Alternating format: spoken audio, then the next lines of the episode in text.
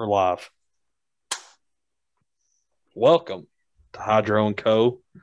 This is uh, episode one of our highly dysfunctional sports podcast. So uh, bear with us because it's probably going to be pretty shitty. Start off day one. So Very. I'm I'm Wyatt, otherwise known as Big Hydro, uh, and we got our resident Orioles fan over here, Kendall. Take That's it away. me.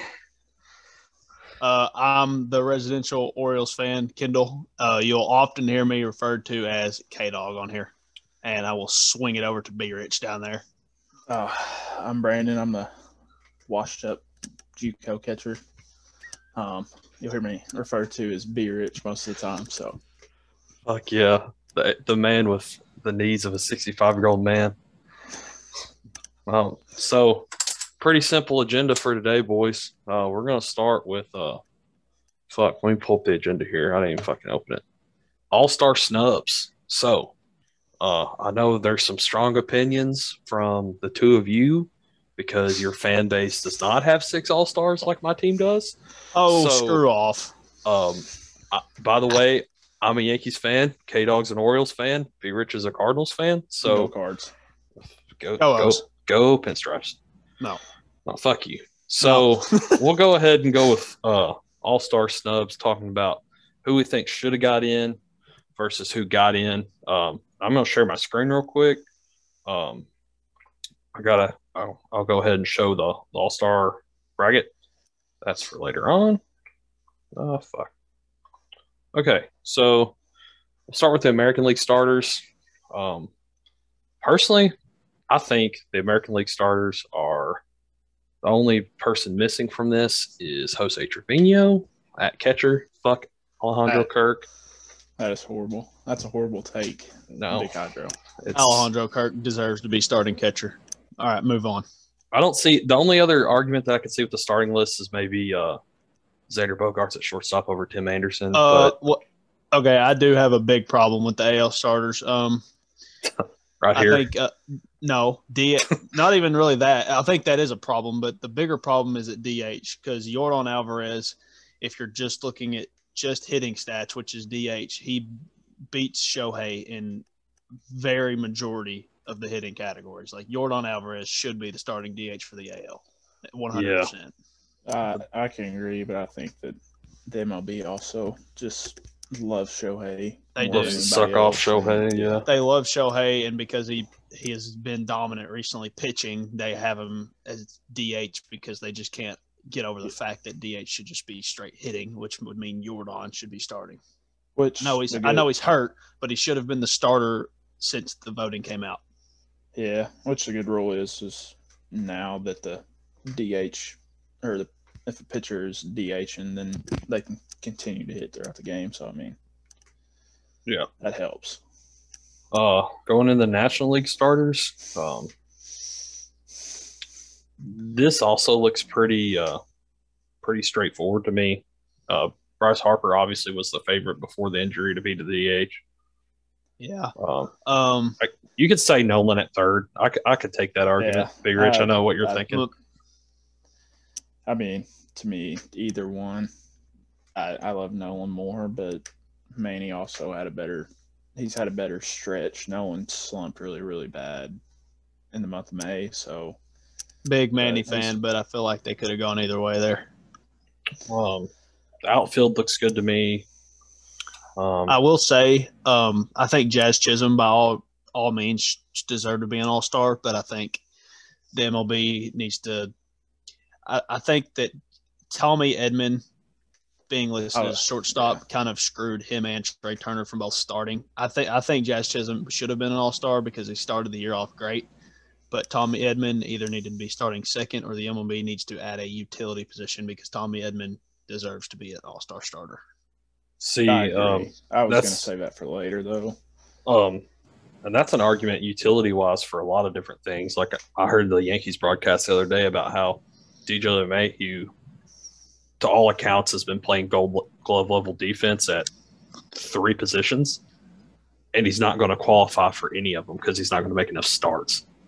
So everyone's talking about they should add a utility player to the, the Gold Glove award too, but Yeah, because even like p- people like Chris Taylor, like I know he's not having the greatest year and he's hurt, but there has been years where Chris Taylor has been very good, but he's kind of been robbed of being like maybe an all-star starter, maybe even an all-star some years, just because you can't really put him in a certain position because he plays everywhere. Yeah, you.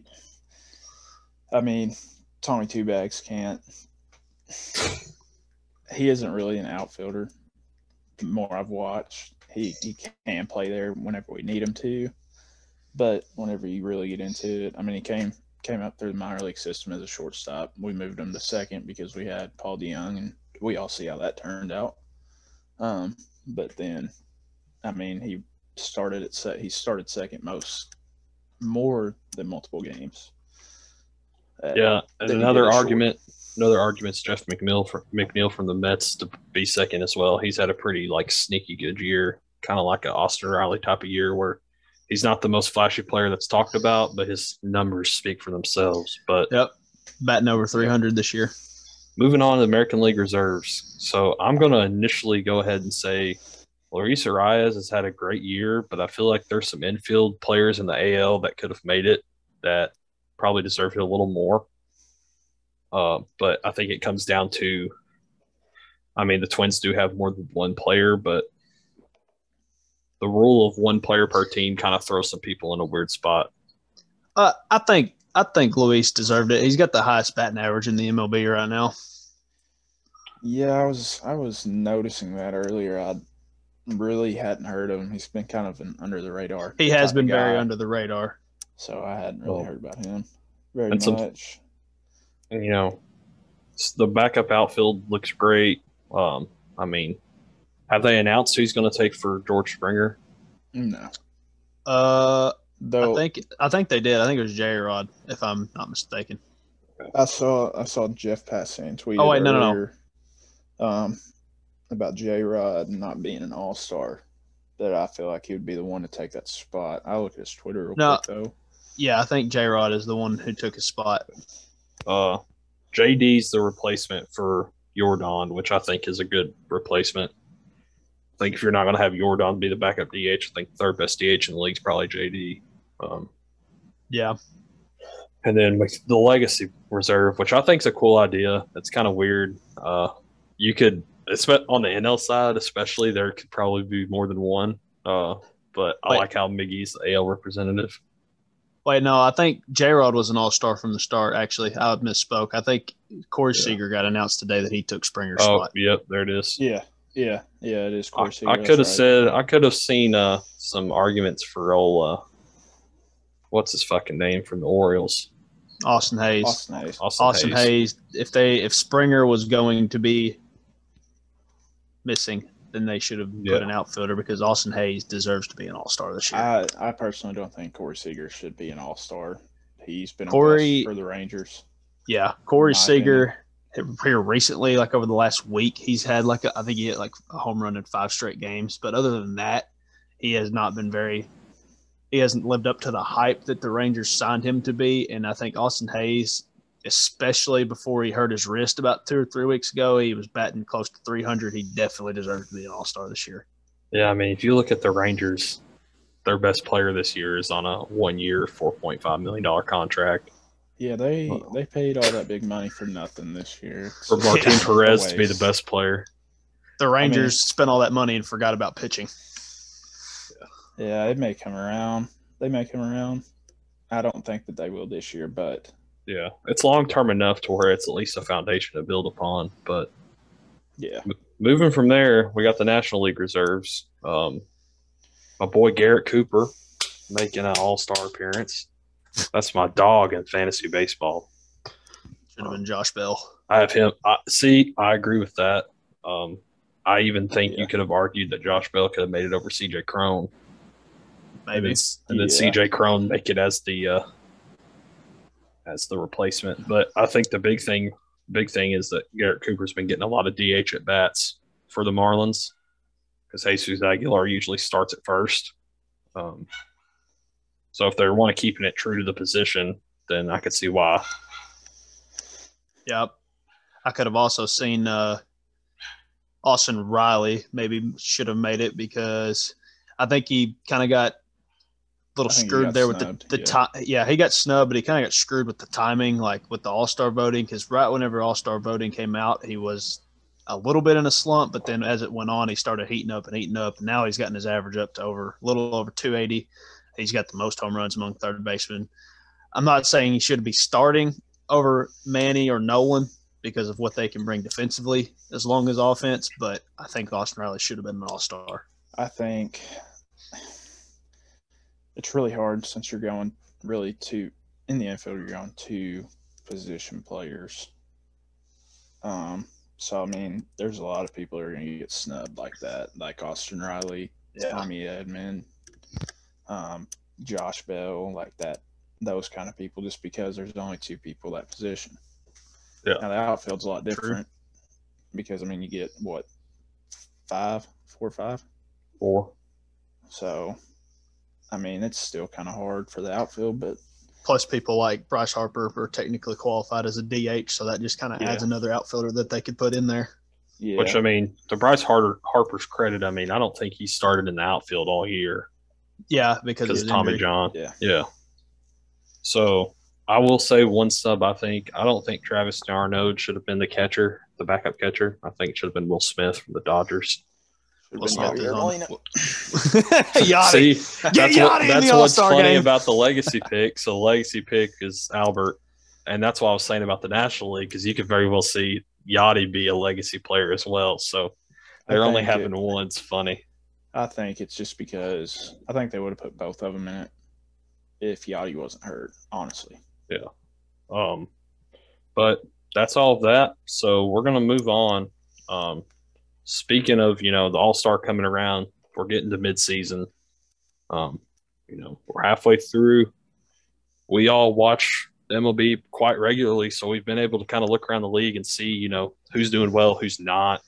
Mhm. Um, so we're gonna give our mid seasons awards, mid mid season awards. Fuck. Um, so we'll start with MVP and then we'll work our way down.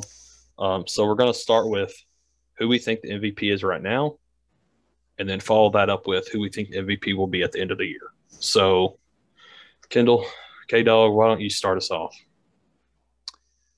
We going AL first, AL Yeah. first, better league first. the better league first. Yeah, Okay. Uh, my mid-season personally awards so far for AL MVP, I would give it to Jordan Alvarez, Mm. but I think most people would probably give it to Aaron Judge because he has more the most homers in the league. But Jordan this year has 26 home runs, batting 306. He's got 60 RBIs with an on-base percentage of 405, OPS of over one, which is crazy. I mean, dude's just he comes to the field every single day, rakes the ball. It's just what he does for the Astros. Got a pretty good arm in the outfield too. I know he's not the fastest person in the world, but he does have a, a decent defensive presence out there just because of his arm. And then I think it, by the end of the year, I think it will be Shohei winning it because he is on a tear right now pitching. Dude's unhittable right now. And with the media liking to see what he can do from both sides of the plate, I think if he just keeps doing what he's doing right now and just plays just good, he don't even have to be great. I think he will win it at the end of the year.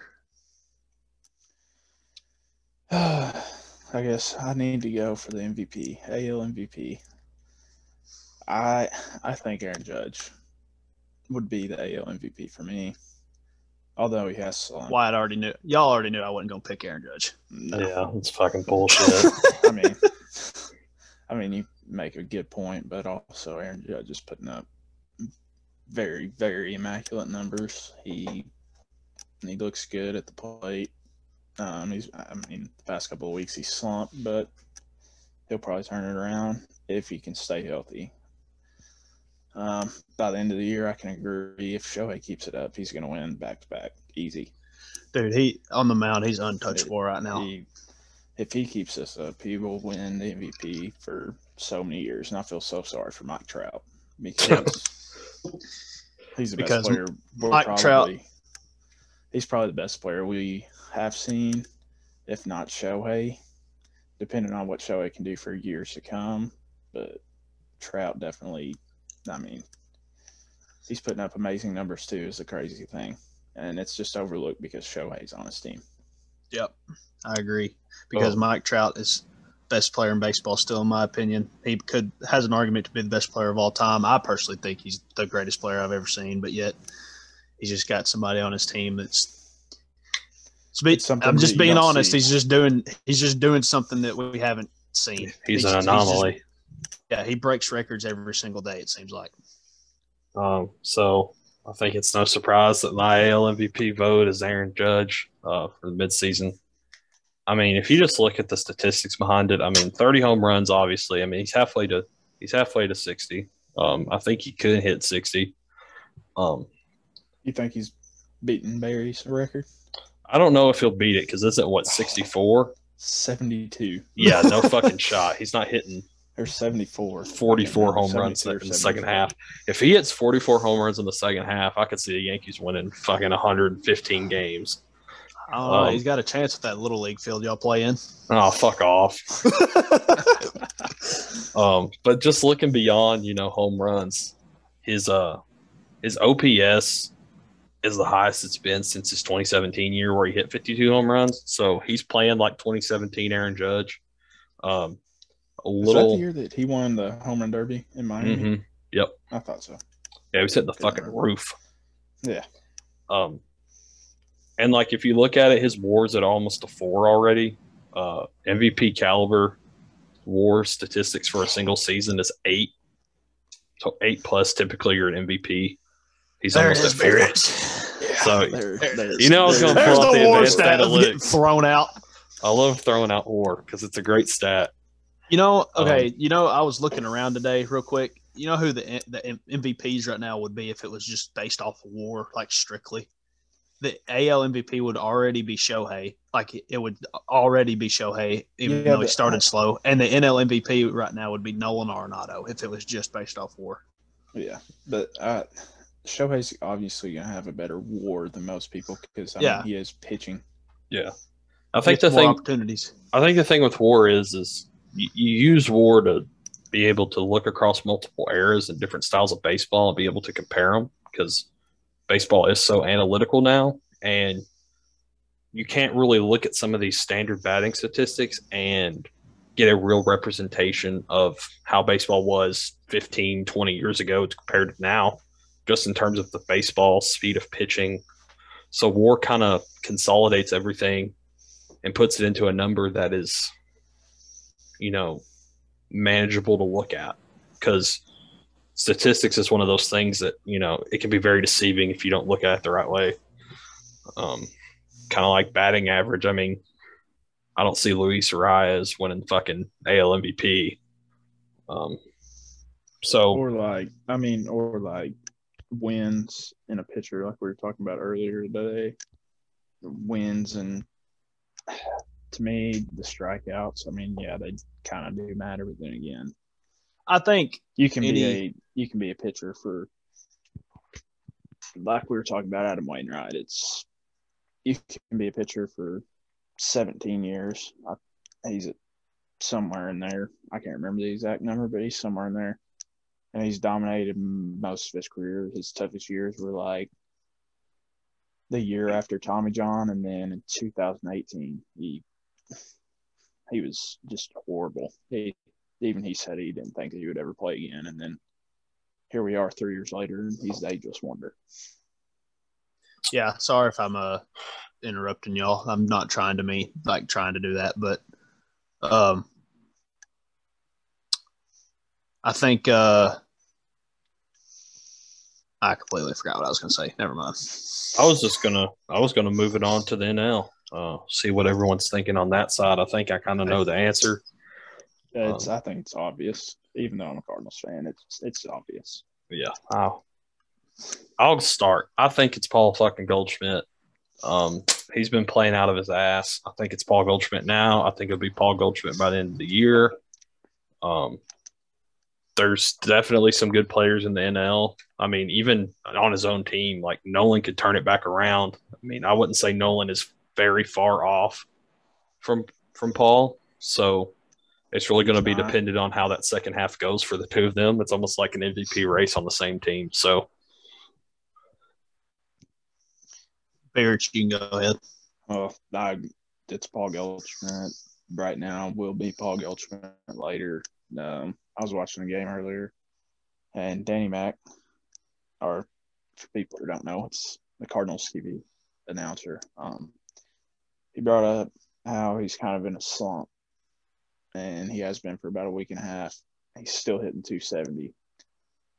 270 is still like amazing baseball numbers in today's world Yep. and Yep. that's a slump for him right now.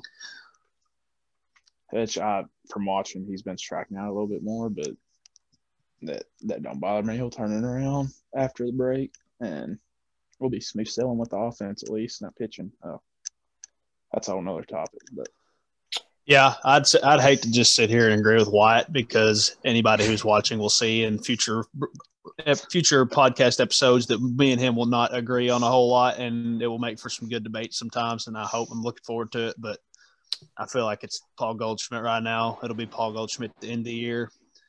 I think as of right now, pretty much everybody else, like your Manny Machado's of the world, no one, maybe even Austin Riley with Pete Alonso, those guys, they're all kind of they're having good Yeah. years, but they're all kind of competing for second right now. that makes me want to say something. Pete, I mean, he's got 72 RBIs before the game tonight. Leads the, or he's second in the NL in homers. I mean, he's putting up crazy numbers, but he just, I don't know. He ain't Paul, Paul Goldschmidt's really just been that much better this year. Yeah, it's it's crazy. I, in a million years, whenever we got him and signed him, I wouldn't have thought that we would have been seeing this. All right, boys. So we're moving on to the next topic of AL Cy Young. So I'll start this one. Um, I got a little bit of a, uh, I don't know. I wouldn't say a sleeper per se, but I guess it wouldn't be the favorite. Um, my pick, my pick is of right now. If I had to say at midseason, would be Verlander. Um, I think ERA is really fucking low, 11 wins, ERA at two. Um, obviously, you have Shohei who's heating up right now, but I think over the course of the first half, Verlander's the pick. But I think by the end of the year, I think if Chicago can turn it around, Dylan Cease will win the Cy Young. Uh, Not too shabby. No, that ain't. I don't, I don't mind that pick. Y'all, it's slept on. I think right now AL Cy Young is. I'm gonna have to go with Shane McClanahan. ERA's lower. He's got. He's ten and three compared to Verlander's eleven and three. Ray's been playing awful. Their offense can't do anything. Um, I'm looking at their stats right now. McClanahan has seven more innings pitched than Verlander with a 171 ERA compared to a two. I mean, not much. Verlander's gave up a few more hits. I think, yeah, Shane McClanahan has 147 strikeouts compared to 98. Whip is low. Opponent average is insane for both of them. But I'm going to have to go with McClanahan right now and I can agree with Cease. I just I don't know if from what I'm seeing from the White Sox, I don't know how they can, but do I? I don't know. I think I'm gonna have I go think with with Verlander. I think the stat, the big stat with Cease that could really help him out in the second half that uh, they can click is Ks per nine. He's averaging 13 Ks per nine. So if he can he can That's keep crazy. that up, his wins are going to start piling up if they can just start playing a little better. I mean, you Dylan Cease isn't even top 10 in wins in the league, and fucking Jameson Taillon is up there. So that's saying a lot. Yeah, Dylan Cease is eight and four with He- a two three ERA. I think, That's uh, yeah, Dylan Cease, he uh, he's only got six quality starts on the year, believe it or not, which is very low if you whenever you're looking at everybody else. And his strikeout numbers are up there. He's second in the league in strikeouts, but he's only got six quality starts, which tells me he's not getting deep into games. So, in my opinion, if he's gonna do that, if he's gonna have a chance for Cy Young, he's got to get his pitch count down and be more efficient and get deeper Yeah. into games. I think a lot of that comes down to you know he has to pitch essentially perfectly with the White Sox offense being so bad. He Yep. cannot fuck up. Yep. His, Um, his walks are very, very high. Also, Dylan Cease Cease, Dylan Cease, by the way, I, we didn't cover pitchers, but he, if we were gonna do All Star snubs for pitchers, he's definitely up there. Oh yeah, yeah, agreed. Yeah. But Oh, my picks for the AL Cy Young, I think you got to go Shane McClanahan as of right now. He's got the the best ERA in baseball, the most Ks in baseball. He's got the best whip in baseball. So three main pitching categories, in my opinion, he's leading the entire league in AL and NL. Like you got to go him right now. I think it, by the end of the year, I think Shohei will actually win it, and I think I I I want to say it's more of a more of an unpopular because of Shohei pitching and not his hitting. Like last year, he got a lot of clout because he was hitting a lot of home runs and the media loved him. This year, he has been good to great on the mound, but here recently, over the last six or seven starts, he's been phenomenal. Like he, I, he's just been untouchable. So I think if he keeps that up, I think he will win Cy Young. So right now, McClanahan, I'll say by the end of the year, Shohei keeps what he's doing right now and he wins it. yeah. I don't, I don't think McClanahan. I don't think wins don't really matter in the MLB right now. No, Um, we saw what happened last night with the Cardinals and night with the Dodgers. Cardinals, Yeah. Yeah. I mean, he's ten and three. The Rays' offense is just horrendous unless they can somehow turn it around. Then I don't think that. um, I think moving on to the NL. Um, I think I- The NL is a very close race. yeah, and I think there's a big reason why I'm going to pick who I pick. Um, I think it's Sandy currently. I agree. And I think it's going to be Sandy at the end of the year. Now, Tony Gonsolin is like, you know, everyone's talking about him because he hasn't lost yet. Um, he should have took his first loss last night, but um, but I think the big thing is, is you look at some of the analytics behind it. I mean, Tony Gonsolin's playing for one of the best teams in baseball. He's got great run support. You know, yeah, his- but he he also has. I said that about Julio Urias about last year. I was about to say that. he Gonsolin this year has been wins and all that, year. but also Gonsolin has better stats behind him than Julio did. yeah. Got a two ERA. Now I think though my big thing is when you compare him to Sandy, Sandy is pitching fantastic on a team that is mediocre at best. Yeah. Yep. Um, and he is finding ways to win games with little to no run support. Um, he's got nine wins on the year. He's only two behind Gonsolin, and he's second in ERA. So I Seems think like Sandy- the most innings. He's pitched most innings. By Yeah, I I was going to say, it seems like Sandy, every start you can guarantee, you might as well pencil in he's going at least seven. And that's crazy in today's MLB. yeah. Um, Go ahead, K Dog. Okay. My, I think right now, it, it honestly, I think it's a, really a three man race. I, it's very, very close between Sandy, Gonsolin, and I would throw Corbin Burnes in there. Corbin Burnes has a slightly higher, like literally slightly higher ERA than them, but he also has a lot more strikeouts than them. Like he's got, He he, he also is on a more. He is on his- the team behind him is not that great. ass. The- the- second. Corbin Burnes. His lineup is the Brewers lineup is very, very bad. Like it is a joke. It is just as bad as the Marlins, if not if not worse. Like I don't really hold his seven and four record against him because if I remember correctly, I think only one of those losses that he has, he allowed more than two runs. Like he, when he loses, he's only given up two, one or two runs. Like it's just ridiculous. But I would still, I think it's very close. I would probably lean Sandy right now because of, like I said, he goes deep into it seems like every single game, and the stats are just so close between them. So right now, I will give it to Sandy. I think the, by the end of the year, since Sandy's still a younger pitcher, I think he will start to slow down just a little bit, and I think Corbin Burnes will win back to back Cy Youngs. I, I'm gonna go Sandy right now. I I think it's gonna end up being Sandy uh, later on in the year. I don't think he's gonna slow down. He's young. He's gonna be able to put out innings compared to the older guys in the league, like Verlander and stuff. Toward, I mean, they're going to be tired in innings. September. Yeah, I mean, they're going to be tired in December. I, I might be wrong about this, but Yeah, Sandy's younger. He, he's just he's gonna he's gonna keep dealing, and he ain't gonna feel it. Um, I the run sport sucks for him. I think that a lot of people look at wins. I I hate that. It's kind of like Miles Mikolas. He's six and seven, two six ERA, and is up there in innings pitched with everybody else. Actually, has pitched the second most inning, tied for the second most innings in the league right now, and he's six and seven. Yep. That's horrible. We losing losing record with those stats.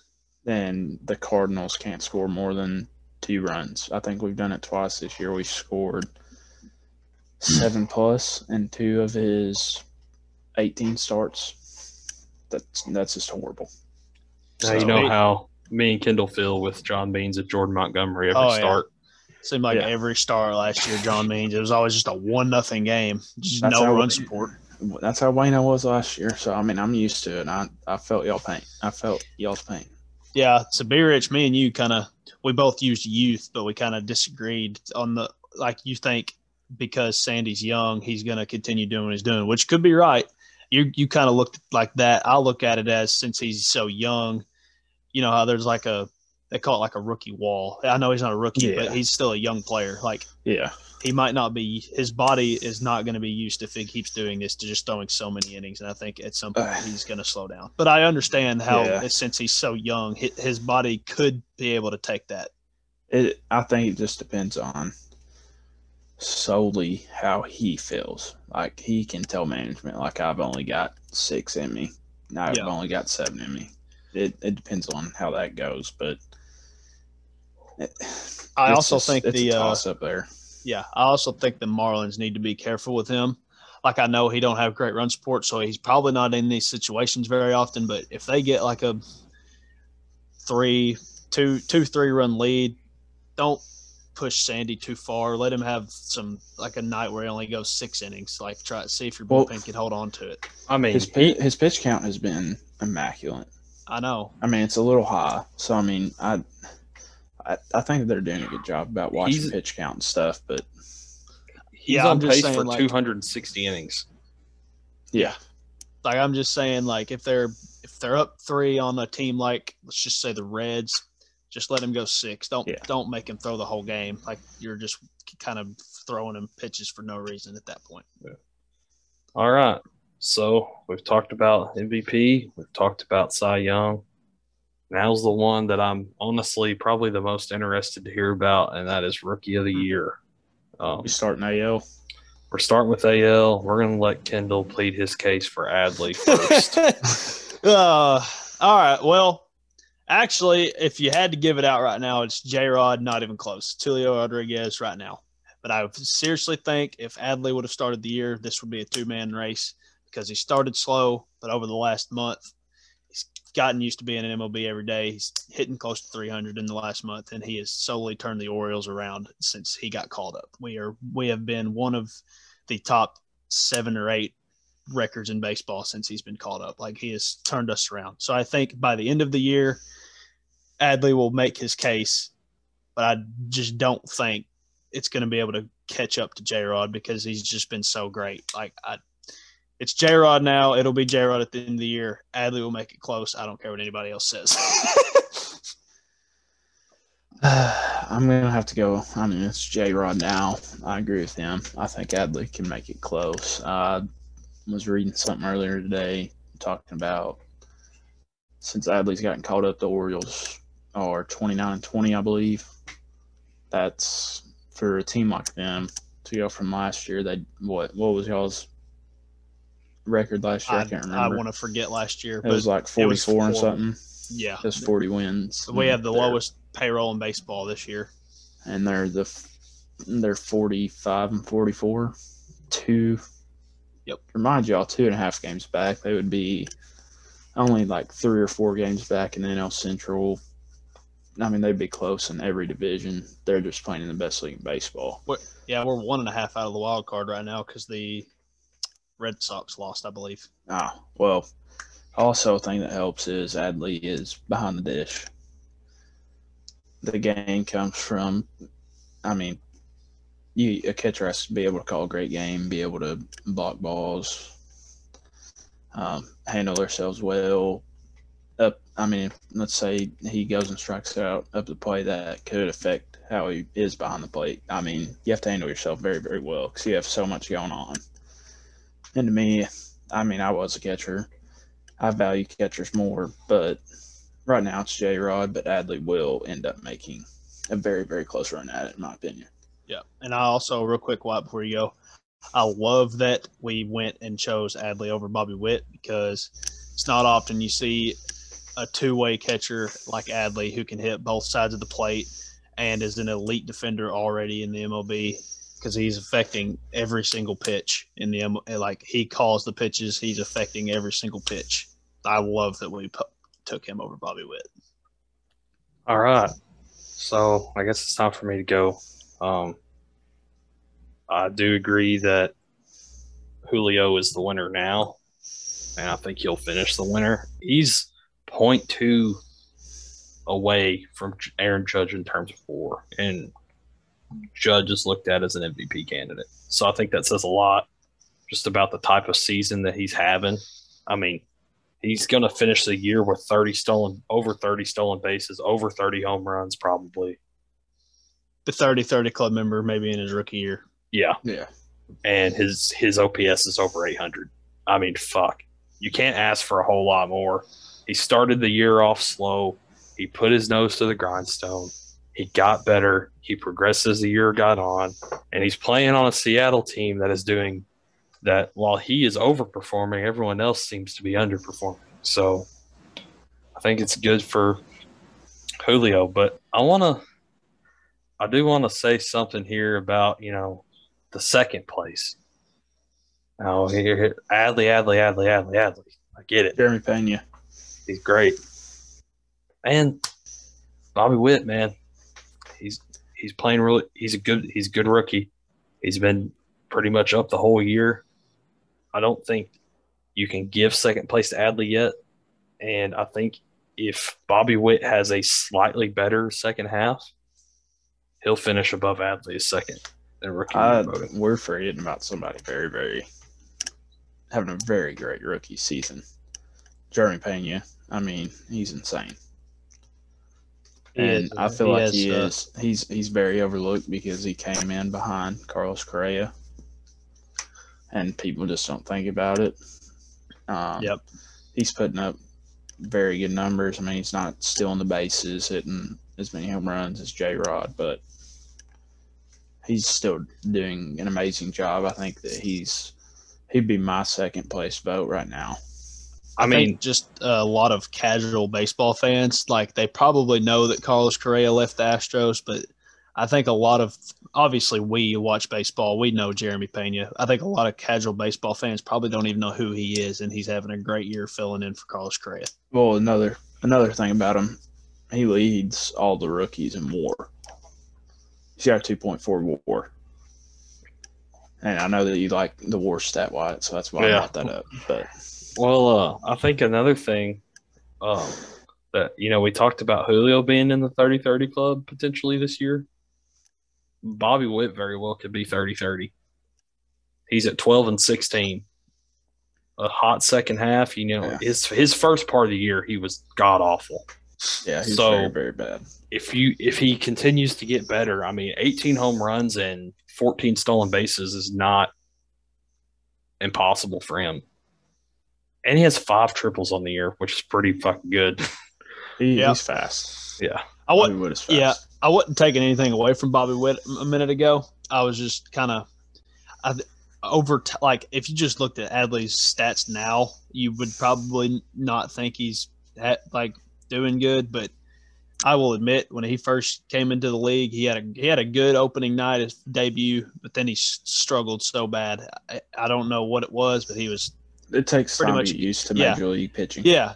Obviously, he was nervous and stuff. Like it was pretty much guaranteed out. But then over like the last three weeks, like I said, three or four, he's batting close to 300. So now that he's settled in, once you just give him some time, his base stats are obviously going to skyrocket pretty quick because he hadn't played that many as many games as everybody else who started the year. Yeah. All right. So NL. NL Rookie of the Year. I can go first. You go first. Yep. Go ahead, This year. Rich. This I is think your. it's a I think it's a hard it's very hard for me right now. Uh, I watched Spencer Strider pitch against this and that kid is gonna be special. But we Cardinals have Brendan Donovan, utility man. Uh, didn't make the club from the beginning of the year, but uh, whenever, well, I can't remember who got hurt now. Um, but he ended up um, uh, getting called up and it's been great since. I mean, he's been sick, I think, the past week, five days, something like that. Can't remember the exact number, but those five days, he's electric in the plate, makes great plays, very good defensive player. I think that he would, for me being a Cardinals fan, he would be mine first. Spencer Strider second. Now, at the end of the year, it's going to be a toss up. For me, I, I ain't even going to say one. I really don't know. Um, but those are that's my opinion on it. Um, I think right now it is Spencer Strider. I think at the end of the year it will be Spencer Strider. He's got a 2.5 ERA. He throws over 100, 110 strikeouts. He's got the run support on the Braves to be able to have a good record. I mean, I feel like he's going to be good. It's you just can't you can't really teach a whole lot about throwing 100. He's just got a natural gift to just throw gas every start. He's been great for the Braves. He will continue to be great for the Braves. He'll have the run support to continue to be great. So I think at Spencer Strider now, I think he wins it at the end of the year. I just don't think anything My changes. my only thing with Spencer Strider is is they, they I mean they play the Mets a bunch more times. Yeah. I think they had they still have the Dodgers, uh, the Padres. Their their remaining schedule is hard, and I think that's going to be the deciding factor. Him facing offenses like that. I think Could be. that I think that the Cardinals could have done a better job against him if we weren't in a slump like we were. Hey, you got to vote the stash, man. Um, I'm going to throw a curveball here. I think it's Spencer Strider currently.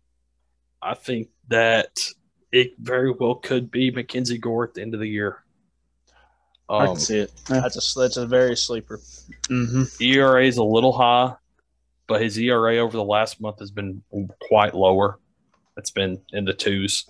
So I think if his ERA continues to kind of stabilize, you know, because I don't think you need a 2 5 ERA to win Rookie of the Year. I think you can win Rookie of the Year with a 3 ERA. Yeah. Um, his strikeouts per nine are really good. It's at 9.2. So he's striking people out, but he's also walking a lot of batters. He's walking almost five five per nine. So Yeah, you got to get that down. you bring that down under at least bring it down to two and a half, three. Um, he's averaging a home run a nine inning, and I think a lot of that comes to the fact of, you know, he's averaging five walks per nine innings, so he's trying to make up for the fact that he's allowing so many runners on base and trying to hit the zone, and he's already trying to pound the strike zone anyway through his K per nine stats, so he's probably leaving more pitches over the plate than he wants. Um, and that also translates into his hits per nine. He averages almost nine hits per nine innings, so that's almost a hit an inning. If you're allowing a hit an inning, you're gonna you're gonna have a tough night most nights. On Uh, top of the five walks. Yeah.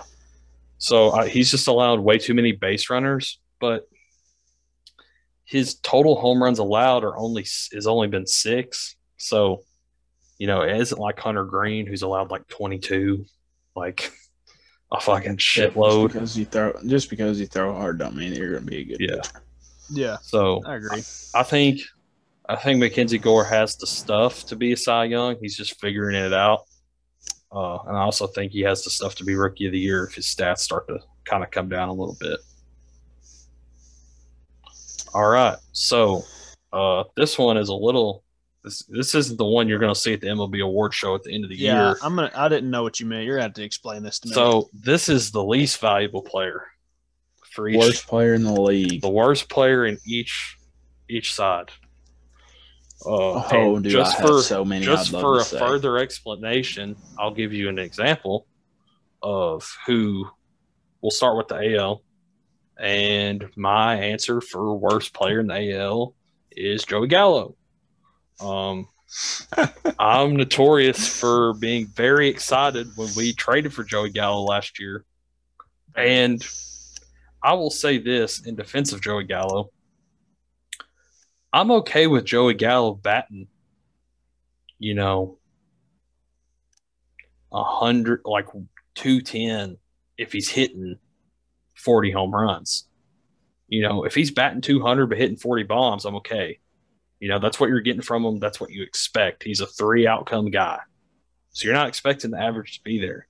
But when you're batting 166 and you're not leading your team in home runs and you're only you only have 10, which I mean Judge has 30, but still like Matt Carpenter has 10 home runs on the year already. He's- Art. Hey, yeah, he's been with y'all for like a month. Month and a half. Yeah. Yeah. Hey, Matt, So- Matt Carpenter is still in his prime. He's yeah, Matt the rise, Carpenter. Matt Carpenter is the is the X factor piece. Fuck all the trades that we need to make. That was the piece we needed.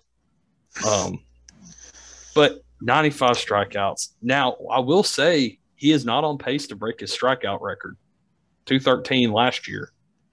So he's only on average about 180, which would be pretty low strikeout. It'd be his lowest strikeout number for a full year in his entire career. And part of that comes to the fact that he's missed some games. Um, he's not hitting nearly as much now. Um, Carpenter's still in at bats from him. Um, Stanton's still in at bats from him. Hicks is stealing in at bats from him. He's not getting hardly any DH days anymore. It's purely in the field, and if he's not in the field, he's on the bench. Um, his he's still great with his glove, but his offense production has just dropped off of a fucking cliff, and he won't be a Yankee much longer. I don't think. Um, Nah. the only thing that's keeping him there currently is his locker room presence. He is a great clubhouse guy. Um, every player you hear on the Yankees roster talks about how he is a key part of their team and how their culture's been built. But it won't be Andrew Benintendi, but it's probably going to be somebody. And I wouldn't even be opposed to it being someone in the organization like Estevan Florial or Miguel Andujar. But it'll be somebody, and it's coming real soon. You want to go be rich or you want me to go? I, this is a hard one for me. I'll go ahead and go. Hey, you can go ahead and go. All right. Mo, this is just uh, the whole league, or do we need to give an AL and an NL? It's AL. Okay, AL. Well, I mean, if it was the whole league, it'd be Joey Gallo. No, no doubt. Yeah. Yeah. trying to think. I would hate to just say Joey Gallo and take the easy route. But I don't know. Joey Gallo, I mean, he like you said, you get him last year, you trade for him, expected him to hit 210, 220, have about 40, 45 home runs, which last year, maybe, yeah, okay, solid. This year, no. He y'all need to literally get rid of that man. He's terrible. Like just tr- trade him whatever you can get now. Like like you said, you you have people in your organization that could fill in for what he's doing because he's batting 160 something like you said, 10 bombs like they're just at that at, there comes a point in time where you're hurting your team regardless of how well you are in the clubhouse like on the field you're they're as good as the Yankees are this year, they could be even better if this guy wasn't holding them back. Well, I agree with both of you. That's I don't even have to elaborate it more anymore. I mean, he's just he's been so bad. It's, I was also I was gonna go. Can I go ahead for the NL? Yep. All right, NL. I think uh, the one person that I could think of when I was when you were talking Wyatt, and I was trying to think is Stephen Strasburg. The dude literally cannot stay on the field. He always for the last two or three years he's so overpaid, got a huge contract, does not pitch. He's been hurt. He finally comes back and he pitches like I'm pretty sure he didn't even pitch an inning, and he's back out and he's done for the year. Like He went just two, I think. two two innings, yes, and now he's done for the year. They're saying he's not going to come back. Like he's just eating money. He's used like I don't know. The Nationals really screwed up there, giving No, an already injury prone player a big contract, and now he over the last two or three years he's just continuing to just get hurt. another one I AL. Anthony Rendon is up there. He's doing the same thing. Yeah, I he mean- he kind of picked up a little bit this year, but yeah, he got hurt again. Now he's not going to play. He's hitting 240 Yeah, with the co- Angels.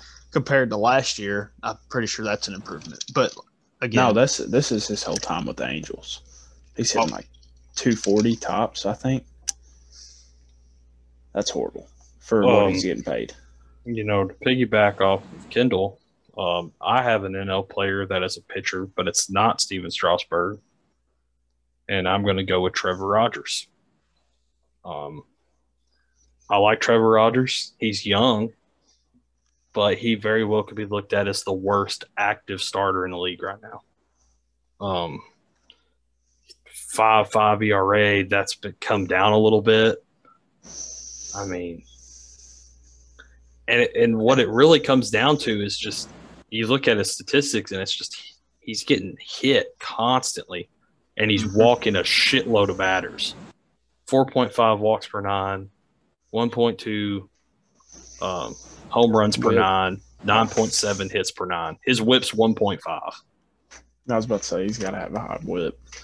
Uh, he's allowed 10 home runs already on the year in 78 innings. So it's a lot. He's just, he's getting shelled and he's allowing Yep. a lot of walks and it's just not working. Um, I don't think he's doomed. You know, he's not going to get traded. I mean, if you're Miami, you're, you're hoping that he shows better in the second half. But as of right now, I think Trevor Rogers is like the worst active starting pitcher in the league when like someone like Strasburg, who's not really pitching, I mean, compared to that. yeah, Well, I, s- I remember whenever the lockout ended, we played the Marlins in spring training so many times. It was crazy. Um, Trevor Rogers pitched a lot of those games, and I thought that he was going to be great. We didn't see Sandy as much, um, but Trevor Rogers made the Cardinals pros look like just he made him look silly sometimes, and now he's just yeah. I think he does a lot of it to himself. Like I, I can't remember exactly who they were playing, but a couple weeks ago I was just chilling at work and I was on break eating, and I turned on the Marlins because they were the only game on, and uh, he was pitching, and he went first inning, he went walk, single, walk, grand slam. Like at that point, you're just doing it to yourself with two walks and leaving a pitch down the middle to. I think it was. Pete, I think it was Pete Alonso. you can't you can't walk that many people and expect the offense to be behind you. You can't walk and give up that many hits and expect the offense to be Yeah. behind you. I mean, he's I- averaging almost two hit, two walks or hits per inning. That's horrible. Yeah. Yeah. Um, All right. Oh. So the next topic we're going to talk about is we're just talking about the trade deadline. You know, it's coming up soon. Uh, I'd say all three of our teams are in different positions in terms of where we're at in standings, but also what we're looking at at the deadline. I mean, the Cardinals are probably looking to buy, trying to, you know, claw their way to secure a wild card spot or take the division. I don't. I don't think that anybody, any of our teams, are sellers. Um, Um, I think the Orioles are the only team that might stay relatively neutral. Um, I don't see them making like a blockbuster trade. But we're just going to go through, you know, each, the three of us, we have a pretty good idea of what our team needs, what we'd like to see. So, uh, B Rich, why don't you start us off? Just what do you want the Cardinals to pull off at the trade deadline? We need pitching. I ain't worried about the offense. Um, pitching is the main problem. Um, starting wise, Dakota Hudson has, I think they said that he only has a 58% first pitch, first pitch strike rate. That's horrible. That's so bad. Um, Yep. Walk. He's been walking a bunch of guys. He hasn't looked very good. Uh, we have been injured. We lost Matz. Um, he didn't really, to me, he didn't seem to solve the problems that we had from last year. I think we need. I think the best bet would be to go get Frankie Montas. Um, we Cardinals need to up, upgrade their bullpen bad. We don't. We don't have a righty that will throw, or to me that I, me watching as a fan I, that I trust, other than Helsley. Geo has his knots. Um, he he isn't the same as he was last year to me. He's given up a lot of runs. Um, just seems to have lost his pitch control. But an upgrading the bullpen would mean us somebody that can go more innings, um, multiple innings. Lefty, we brought up T or we got back TJ McFarland, sent down probably our best lefty out of the bullpen, Zach Thompson. He's given up one run in 15 innings, and he got sent back down. Don't make very much sense to me, but hey, um, Packy Naughton has stepped up a lot, but the bullpen's got to upgrade. We we need at least one more starter, in my opinion. One more good starter. I mean, Michael has been pitching good. Wayno's being Wayno.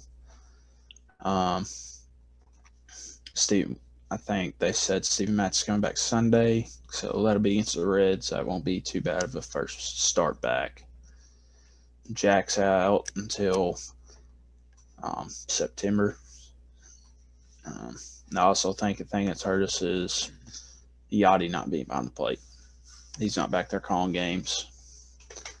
And you've had Knizner, uh, Ivan Herrera was back there. I think that he'll become our franchise catcher, but he's very young. He don't know the major league level like Yadier Molina does, and that's something that's gonna suck after this year with him being gone. But like I said, bullpen, one more very good starting pitcher. I think Frankie Montas could be one in the bullpen. I wouldn't mind seeing a, a Jorge Lopez or somebody like that. I'm not not somebody like at the top of the food chain, I guess you could call it. Somebody that's going to just cost everything, but somebody decent that's can get innings, go out there and not give up seven runs in three innings. So, uh, All right. Kendall, you want me to go next or you want to go? I don't don't matter to me. you go ahead. All right. So, as you everybody probably knows that knows baseball, the Orioles are not supposed to be where they're at right now. At the end of the beginning of the season, everybody was saying, "Oh, we're bad for baseball, non-competitive, all this, all that," and we're now sitting here today, currently with a winning record, one and a half games out of the wild card. in So, the best division in baseball. in the best division in baseball, being very competitive with everybody we play. Even if we win or lose, we're very competitive. So I think we have pieces to sell. Like I think Ruben Odor needs to go. I, I he's been has he's had his clutch moments. I would say he's had a couple game time home runs, but I think if we traded him to a serious contender, maybe in the NL, to pinch hit, maybe play every once in a while, let's say like the Mets, get what we can because Bruno Odor is just a bridge, one year contract anyway. So we, I definitely think we should trade him. I think the opposite for Chirinos. I think Robinson Chirinos has been a great mentor to Adley. I think we definitely need to keep him. Um, but the like the the bigger players on our team, I hate to just take this route, but I think I could see both ways. I think Trey Mancini is going to be a hot topic. I personally think that we will not trade Trey because I don't think that he can get the enough back to where it would outweigh what he means to our organization and the leader he is while while also batting like 280 and having a good year.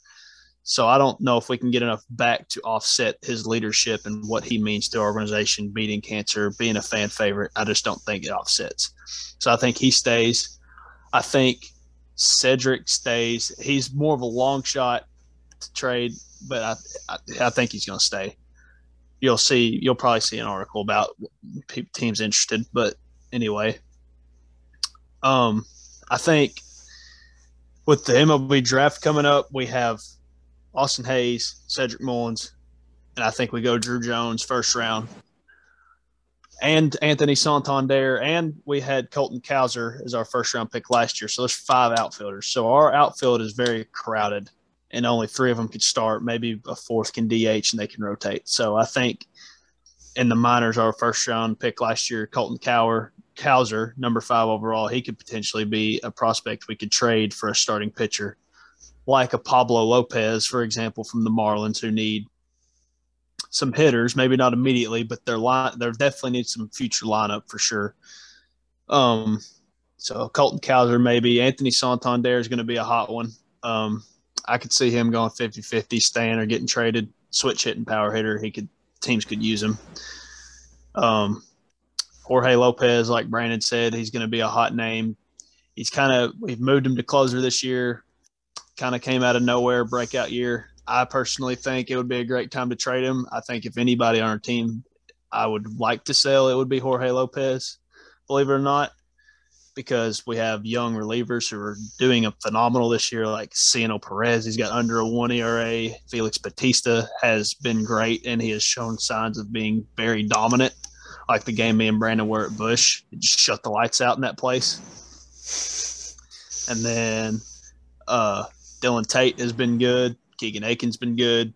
Joey Krehbiel's been good. Like our bullpen, we have one of the best bullpens in MLB this year. We can afford to trade one of them, especially Jorge Lopez, who last year was god awful. He was like Trevor Rogers, like Wyatt was saying. It was literally Trevor Rogers last year. It was so bad to watch.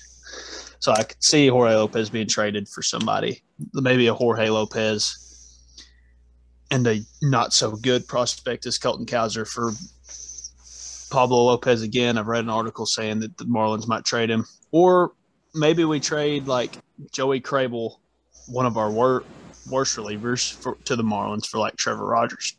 Take a shot on him because Trevor Rogers, in my opinion, he still has potential. It'd be like a low risk, high reward kind of thing. Just take a shot on him. But overall, I could see the Orioles going both ways. I'm glad we're competitive.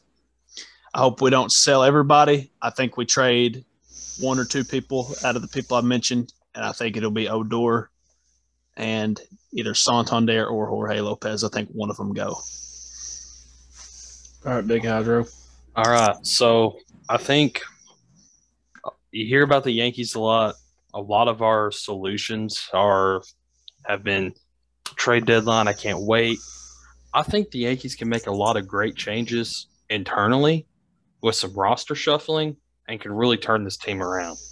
So just looking at position by position, catcher, that ain't going to change. Jose Trevino's an all star. Higgy's a great second. Okay, you go into the infield, and everyone hates IKF. The Yankee fan base hates IKF. They want him gone. He leads MLB in errors. He was literally brought in for his defense. You send IKF down or you trade him, and you bring up Oswald Peraza, number one shortstop prospect for the Yankees. He's MLB ready. He's ready to roll. He's young.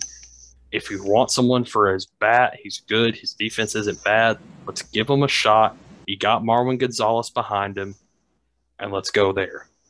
And you have Tyler Wade. You can bring Tyler Wade up too. And if you know if Oswald isn't working, bring Tyler Wade up. I, you know Tyler Wade is as a Yankee has proven to be decent. Um, he's you know he's not there to bat 280. You know if Tyler Wade bats 250 and commits zero errors, that's what we want him there for. And that's what we brought IKF and and he didn't. He didn't do that. In the outfield, you know Gallo's going to be gone. Um, the Benintendi trade's pretty much not going to happen just because of how many times we played the Blue Jays in the second half. Uh, we can't really risk a guy being unvaccinated on the team because currently no one on our team is unvaccinated. Um, so the Yankees are pretty much out on Benintendi, which was someone I was looking forward to see. Michael A. Taylor has been kind of the uh, the fa- the the other favorite. I think you can call it Miguel Andujar. DFA Joey Gallo or trade him for a player to be named later because his value's so low. Andujar led the MLB in doubles his rookie year. That was like four years ago. It's not that far. You bring Andujar up, you let him, Hicks, and Judge play the outfield. Hicks is heated back up. I'm not worried about Hicks out there. Keep him out there. He's got a great arm and he's hitting now. You have Carpenter in case one of them gets in a slump because the man hits fucking bombs all the damn time. He's at 11 on the year and he's been with the team a little over a month and a half. And the real big side that needs to be changed is pitching. Severino just went out on the IL. Domingo Germán's about to come back up. I think after the All Star break, you go to a six man rotation. You keep Severino in the rotation. You keep Germán in the rotation. You limit the amount of innings Cole and especially Nestor pitch in the second half. Nestor was a reliever last year, essentially, that made spot starts. He's not stretched out to pitch 200 innings. He doesn't need to pitch 200 innings. He needs to be ready for the postseason. So you either stay at five and let someone like JP Sears come in and spot start every once in a while, or you bring Domingo up, you put him as a six starter, you run a six man rotation for the second half of the year. Now, for potential starting starting pitcher trades, I just don't think the market's out there that we we we're not getting Frankie Montas because I don't think we need to give up the kind of prospect bundle that they're wanting. Ken Waldichuk's right on the fucking cusp. We had to get rid of Clarke Schmidt too. He's a great reliever. There, it's not it's not worth it. I think you can't you can't sit there and sacrifice the long term success of the Yankees for a decent starter in Frankie Montas. He's not fantastic. He's not someone that I'd be willing to give a whole prospect package for. So I think Domingo Germán, you bring him up, you let him do his thing, and you go six, and you just kind of eat the fact that Jameson Taillon is not going to pitch like Gerrit Cole for a whole year. Uh, people are freaking out because he has a three five ERA now. That's that's Jameson Taillon. That's normal. Like not every Yankee pitcher is going to have a two two ERA. So, and the real, I think if we're going to trade for anybody, it needs to be in the bullpen. Um, Lucas Luetge, fuck you, your ass. Uh, you just took the loss to the Reds tonight. Your ass. You've always been ass. I think you've been ass. Wandy Peralta, you choked against the fucking Red Sox last weekend. Ass. Get you out of there. Clarke Schmidt sitting in fucking AAA. It's better than both of those guys. So I think Yankees you, are poverty. Fuck you. I think you bring Clarke Schmidt back up and you trade Lucas Luetge and you trade Wandy Peralta and you trade a prospect and you go get David Robertson from the Cubs and you bring him back to New York where he started it all. David Robertson's having a great year. Um, late inning guy. If Clay Holmes gets hurt, I trust David Robinson over Aroldis Chapman any fucking day of the week. Um, Aroldis is starting to kind of get back in it a little bit. He had a good he had a good couple innings against the Reds two nights ago, so he's starting to come back. And I don't think with Aroldis, it's not a lack of pitching; it's a confidence problem. You know, he he he's so key on velocity, and without any confidence, he's just throwing darts and blindfolded and hoping it hits the strike zone.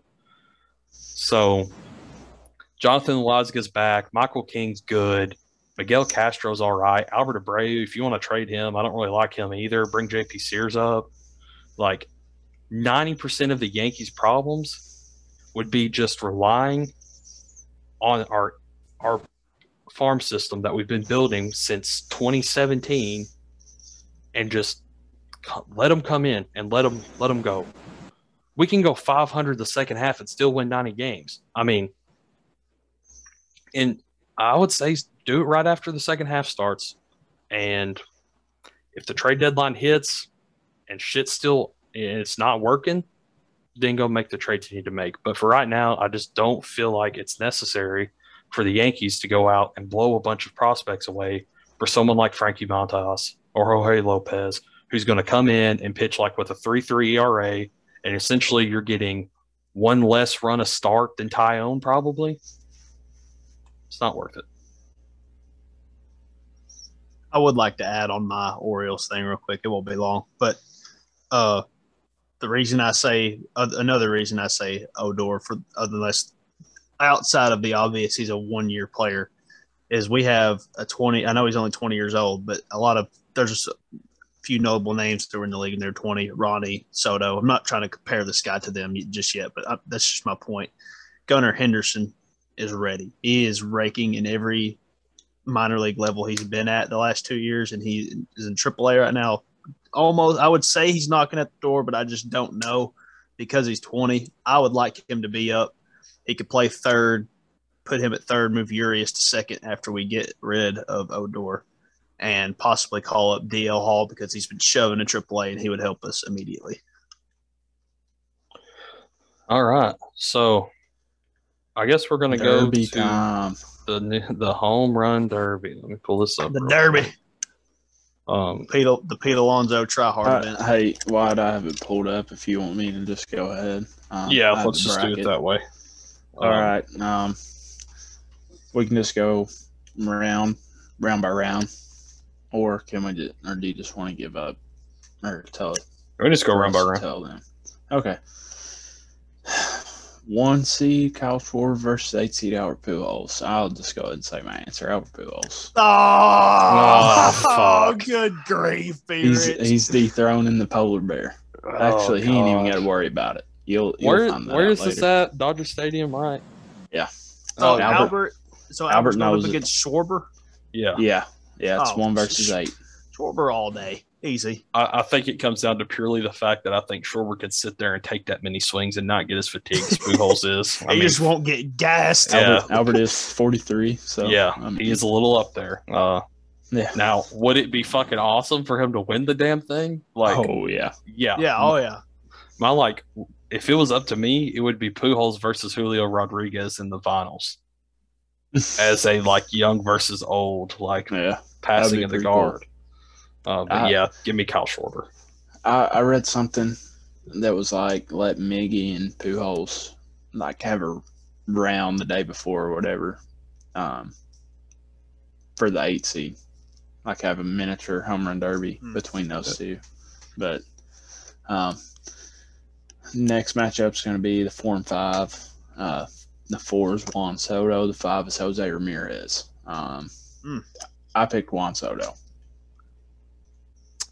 Uh, I will also go Soto. I think Juan Soto is going to be the popular pick there, but I would not be shocked at all if Jose Ramirez comes in there and beats him. Yeah, it was very Yeah. hard for me to pick, but I'm gonna take Ramirez, and I think one thing to think about is like who's pitching to these guys because fuck, Pete Alonso's pitcher is half the reason why he won it last year. True. I mean, Yep. so if Juan Pete Soto's Alonso's uh, batting batting practice pitcher is making him a lot more money. yeah, uh, so I'm gonna go with Jose Ramirez though. I just think that man just rips on baseballs. which I don't I don't know if y'all knew this, but the seeding goes off of how many home runs each person has. Yeah. Yeah. I didn't I didn't know, but the three and six seed. The three seed is Corey Seager. The six seed is Julio Rodriguez.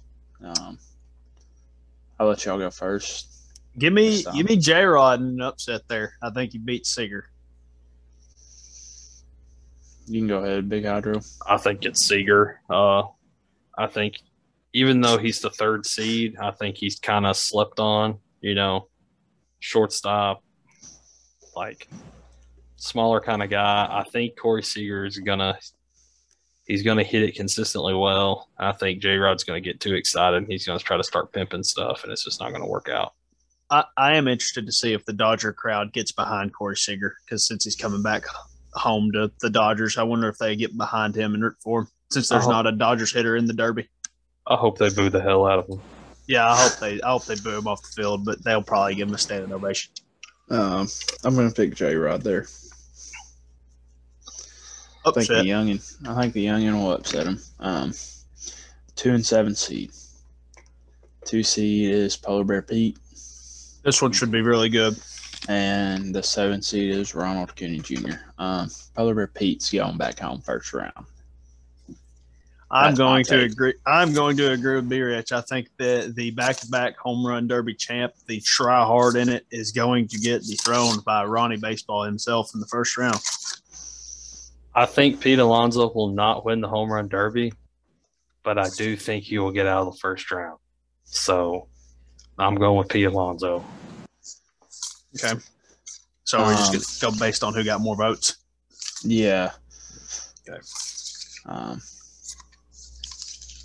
so y'all went Schwarber first round, right? Yep. Schwarber and Soto. Round two would have to be um uh, Just by majority vote. yeah yeah um Schwarber versus Soto. I'm gonna go Soto.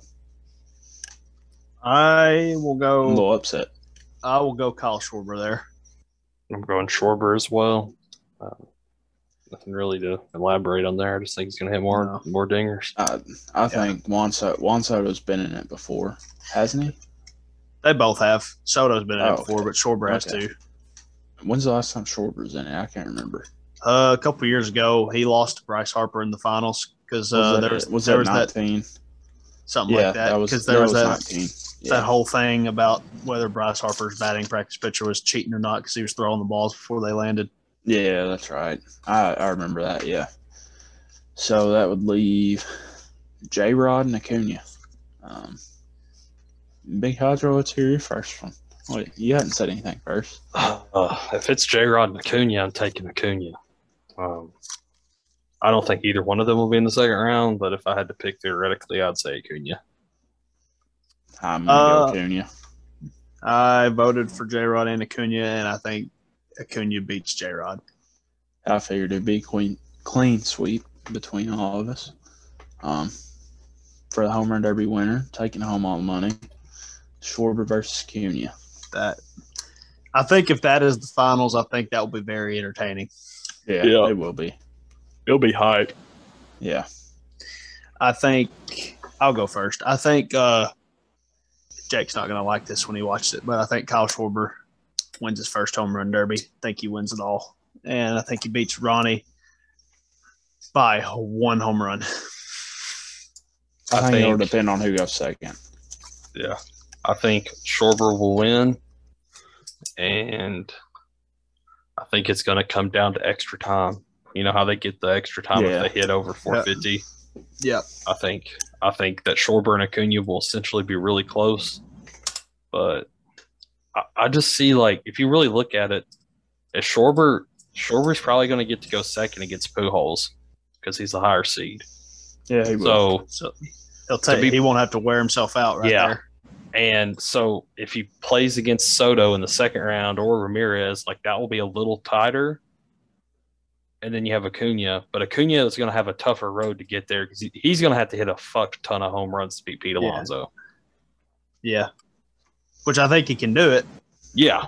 It's just Pete Yeah. Alonso in any home run derby is going to be a hard out. But I think, like you said, Schwarber's the number one seed. He's going to be hitting second all night. Like he ain't going that. That's the benefit Pete Alonso had last year. He didn't have to wear himself out because all he had to do was just hit one more home run than the guy who just went in front of him, and then he could just rest. He didn't have to swing the whole time. Vladdy should have won that, by the way. I agree. Should have. But all right, then I think it's decided that the 2022 home run derby winner, based on our unqualified opinion, Very qualified opinions. Very qualified. very unqualified opinions. This is 'cause Hydro and Co. Baby. Yeah. We're very qualified around here. Kyle motherfucking Schwarber. All right, Taking it now home. it's time. Now it is time to do a little spice it up bracket. Little We're fun just- segment. Yeah, a little fun segment here to Something that's not even remotely related Yeah. to baseball at all. to Um, end the first episode of the podcast. Me and Big Hydro Wyatt there himself have constructed a drinks bracket, and we are going to vote and B Rich will see what the contestants are as we go. So, be rich. I'll go ahead and tell you, uh, since you weren't here to see the construction of this, uh, I had to make this all by myself um, on this website, and we have four sections of the bracket. We got our sodas, we got our beers, Oh, we got yeah. our non-caffeinated drinks, and we have sports drinks. So I'm going to share my screen, and uh, you're going right. to get to look at this masterpiece that I've created. Um, you're, I'm already, excited. I already Um, know this that should, one of should be fun. one of the one of the drinks that you're going to see on here very early on. You're, I'm, I'm just waiting to see what you say. So Oh, it's probably Mountain Dew or something. this is the bracket. Um, so Oh my word! uh, scrolling down a little bit. Uh, Oh my, what? Good grief! What? I already see it. Twisted teas, I was- baby. I was not an advocate for this beer, Rich. I pushed Oh. for either Coors or Budweiser or some some other kind of beer. So Um, you can tell that we can click through it. So uh, we're going to start up here. So uh, how this is going to work is just like with the home run derby bracket. We're just going to roll through it and Majority talk vote. each other, and uh, majority vote wins. Um, so we'll go ahead and start Dr Pepper versus Coke. Dr Pepper. I think that. uh It's By the way, I'm going to get this out of the way real quick. Oh, y'all are split, so it comes down to me. Um, I'm not a big soda person, but Dr Pepper is the best soda in the world, so Dr Pepper wins that Dr. one. God bless Dr. Pe- Dr Pepper tastes like asshole. I, You're- I don't even have to say. I completely disagree. It one. I can't. It Dr tastes Pepper is fucking flat. immaculate. Okay. Oh no, it don't. yes, This it does. Oh, All no, it don't. Sprite versus Mountain Dew, and we're probably about to piss Brandon off because it's fucking Sprite. Damn it. What do you Kendall, think, go ahead. I ain't even gonna say anything. Go Uh, ahead, Kendall. Well, I I gave you a chance to get Mountain Dew at least not One get- vote. yeah, but Boom. it's Sprite. Move Sprite. Sprite's on to the next round, baby. okay, we're gonna move down here. Busch oh, versus versus Miller. Woo! yeah, we know how B Rich. so feels B about Rich is voting Busch. Uh, I've drank multiple of both of these beers, um, and I will say that even though I don't really like either one, Busch is better than Miller. Let's go. I think. uh I think it's very close. They're. I like both of those a lot, but I will also go Busch. Clean sweep for the Busch crew. All right, moving on. Mickey Mickey's. versus Twisted motherfucking Tea. We- We don't have to debate. Move Mickey on. Well, mm, fuck Move y'all, the man. water. Move the water beer. Twisted Get Tea Michelob is so to the much next better. round. Get it. Twisted Get Tea it is on. so much better. Twisted Tea. Get that. No, get it out. Okay, moving on to the sports drinks. Okay, this does not dictate color. Be rich. It's just Gatorade Okay. versus Powerade. Gatorade versus Gatorade. Powerade. It's And Gatorade. it, it is Gatorade, and it's not even close. Yep. If you drink Powerade. Powerade, Powerade is like the Oh. Dr Pepper of sports drinks. No. Yeah, yeah. Wait, what did you just say? I said Powerade is the Dr Pepper of sports drinks. Oh no, no, no. Yeah. Powerade is like the Mountain Dew. oh, Okay, now, um, Body Armor versus Body Armor. Propel. Yeah, yeah, Body Armor. Um, a Body body armor. Okay, this does not mean Milo sweet tea. This is just sweet tea versus lemonade. Sweet tea in general versus Sweet lemonade. tea. Sweet tea. Sweet tea. Uh, and then this is the weirdest one. Uh, this is kind of a filler: chocolate milk versus coffee. Oh, Chocolate, chocolate milk. I'm going Both chocolate of them are milk, nasty. even though chocolate milk is giving me the Oh, shits. give me a 100%. break, B. Okay. Rich. I, I, I'm new to coffee, so you can say whatever you want about coffee, but you're not about to sit here and tell me chocolate milk is nasty. a white milk. That's all I can do. Oh, good Oh, grief. You, you Oh. know, you know, B Rich with his fucking old ass knees is going to be the kind of guy who makes his his future wife bring him cornbread to fucking dinner and with a glass of milk. With a white milk. Well, I like white milk. I do, but, but I mean, chocolate chocolate milk's on a different tier, man. Dr Pepper versus Sprite. Dr Pepper. Sprite. Kendall. Dr. Pepper. Dr. Pepper. Motherfucker. Yeah. I done told you it's the best soda. Um, Busch. Um, yep. It's gonna move on there. Busch. Um, Gatorade versus Body Armor. Gatorade. I'm going body armor. Well, it comes down to me. And even though I think blue nipple top Gatorade is next level, it's fucking body armor.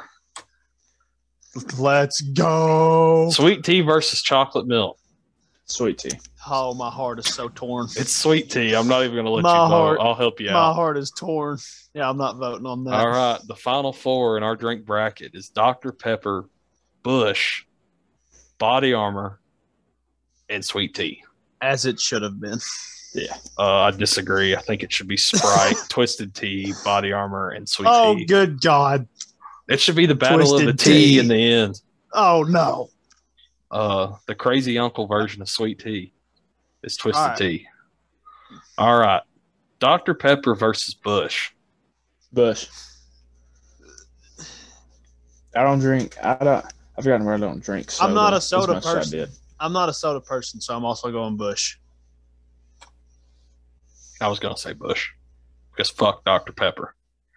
Um, Dr. Pepper don't. If we ever blow up, Dr. Pepper don't sponsor us because we don't want your fucking advertisements. Hey, Dr. Pepper, if you sponsor us, we'll be happy to accept. Happy, happy, happy.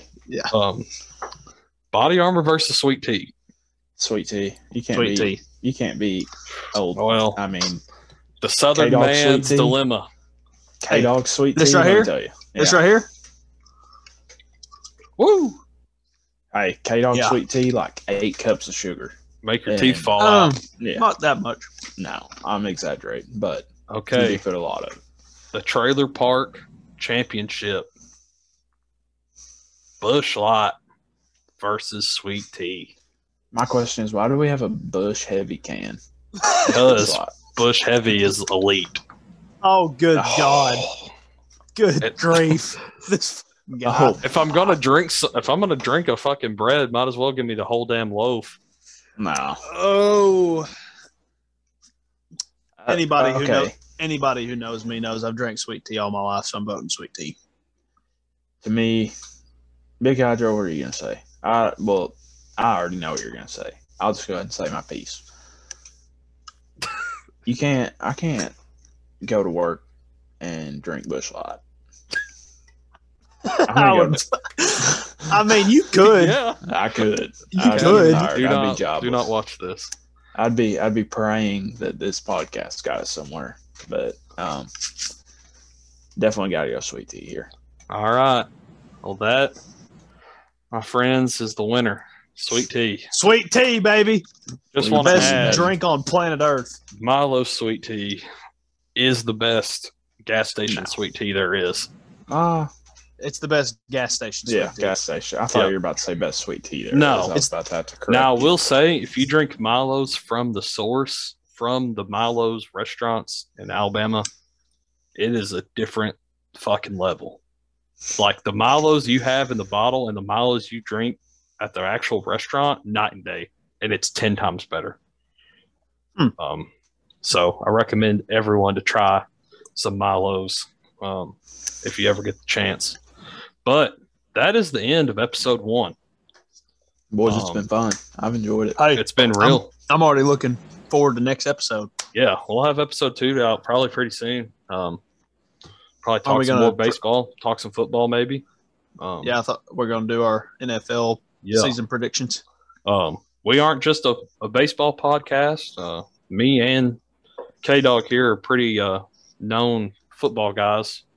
Uh, Big Dial Rich, on football. not so I much. keep up. I keep up. You set your Uh, fantasy lineups. We thank you for that. Yeah, that's all. Yeah, thank you very much. Uh, you're you're you try your best, but we're gonna talk a little baseball, talk a little football. But I think the whole goal of this podcast for us is just to fuck around and take the conversations that we normally would be doing on PlayStation right now, and recording it and putting it on the Yeah. internet. So as obviously as we do more episodes, it will start to get more normal. Like today, I we had fun, but it. I mean, let's just be real. It, it could have been more normal to what we do in PlayStation parties, but It'll I get do. there. It'll we, get there. We can't. We can't spoil it. It'll- We can't. We can't spoil whoever what the five people who watch this too much. Yeah, it'll get there. yeah. But uh, that is it, boys. And uh, we will see y'all in the next episode of Hydro and Co. Thank you very much.